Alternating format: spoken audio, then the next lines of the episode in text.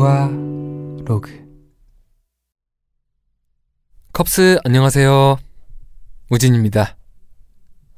상대방에게 꼭 전하고 싶은 말이 있는데 우물쭈물하다가 그 시기를 놓쳐버려서 혹은 어떻게 그 말을 전해야 할지 몰라서 영영 전하지 못하고 지나쳐버리는 순간들이 있습니다. 아무래도 이런 순간은 그 친구와의 관계에서 가장 많이 마주치는 게 아닐까 싶은데요. 어느 날은 친구가 너무 가깝게 느껴져서 무심결에 내 친구가 나를 너무 잘 알 거라고 생각해서 때로는 내가 너무 서툴러서 관계가 자꾸만 어긋나는 일이 생기곤 하죠. 오늘 걱정 말아요 그대로 보내주신 사연도 이런 고민을 담고 있습니다.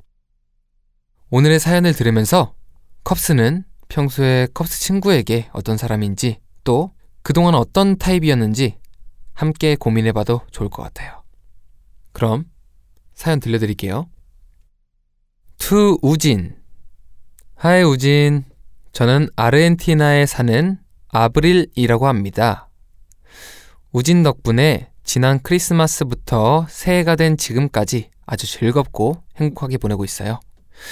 우진이 제 이야기를 들어줬으면 하는 마음에 이렇게 사연을 보냅니다. 제게는 정말 친한 친구가 있어요. 학교도 같이 가고, 점심도 같이 먹고, 취미도 비슷해요.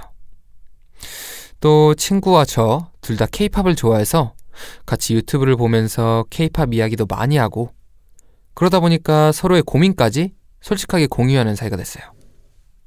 그런데 2주 전쯤에 그 친구와 전화 통화를 하다가 제가 한 어떤 말 때문에 친구가 갑자기 화를 내서 말다툼을 하게 됐어요. 제가 친구의 기분을 헤아리지 않고 말실수를 해버렸거든요. 아. 그런데 친구가 갑자기 화를 내니까 괜히 저도 화가 나는 거예요. 그래서 저도 덩달아 화를 냈어요. 그때는 당황스럽고 화가 나서 친구의 입장을 깊이 생각하지 못했던 것 같아요. 그 이후로 지금까지 2주째 연락을 안 하고 있는데요. 친구에게 정말 미안하고 사과도 하고 싶고 예전처럼 돌아가고도 싶은데 도대체 어떻게 화해의 말을 건네야 할지 모르겠어요. 이미 타이밍을 놓쳐버린 것 같아서 슬프고 연락을 하지 않는 동안 더 큰 오해가 생겼을까봐 불안해요. 이 상황에서 우진이라면 어떻게 할지 알려주세요. 그리고 제가 꼭 친구와 화해할 수 있도록 응원해주세요.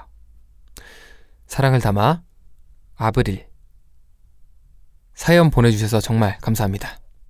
어, 이 사연을 읽으면서 아브릴 님도 그렇고 또 아브릴 님의 친구분도 정말 속상하시겠다라는 생각이 많이 들었어요. 음, 이 사실 말이라는 게 의도하지 않아도 상대방에게 상처를 줄 수 있고 가끔 이상한 방향으로 흘러가서 잘못 전달될 때도 있는 것 같아요. 잠깐 제 이야기를 해보자면 저는 중학교, 고등학교를 다닐 때까지만 해도 이렇게 친구가 참을 수 없는 말이나 행동을 했을 때도 무조건 저는 참았어요. 하지만 계속 그렇게 지내다 보니까 제대로 할 말을 하지 못하는 제 모습이 좀 답답하게 느껴지더라고요. 그때부터 조금씩 지금까지 저는 솔직하게 이야기하려고 노력 중이에요. 저는 웬만하면 갈등이 생기지 않으려고 하는 편이거든요. 네. 그런 제 입장에서 생각한 거지만 친구분이 갑자기 화를 낸 것도 뭔가 아브렐님에게 이렇게 용기 내서 표현한 거 아닐까라는 생각도 들었어요. 네.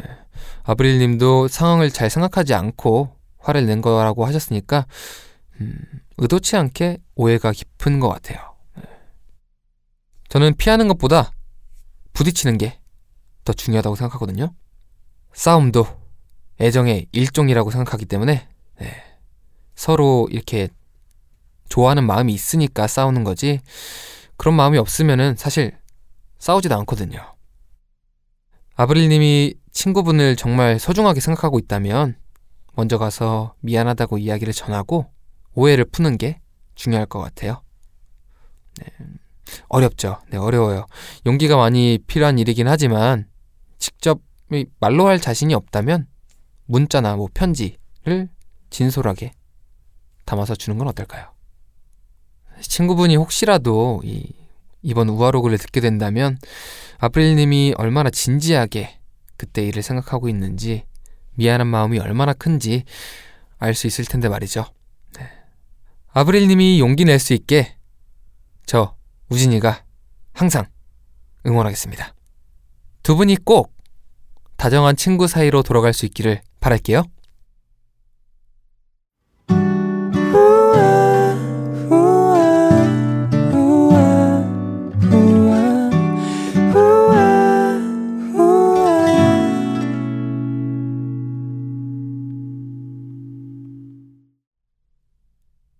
만화 곰돌이푸에 이런 대사가 나온다고 해요. 다른 사람들이 오기를 기다릴 수만은 없어. 때로는 네가 그들에게 가야 해.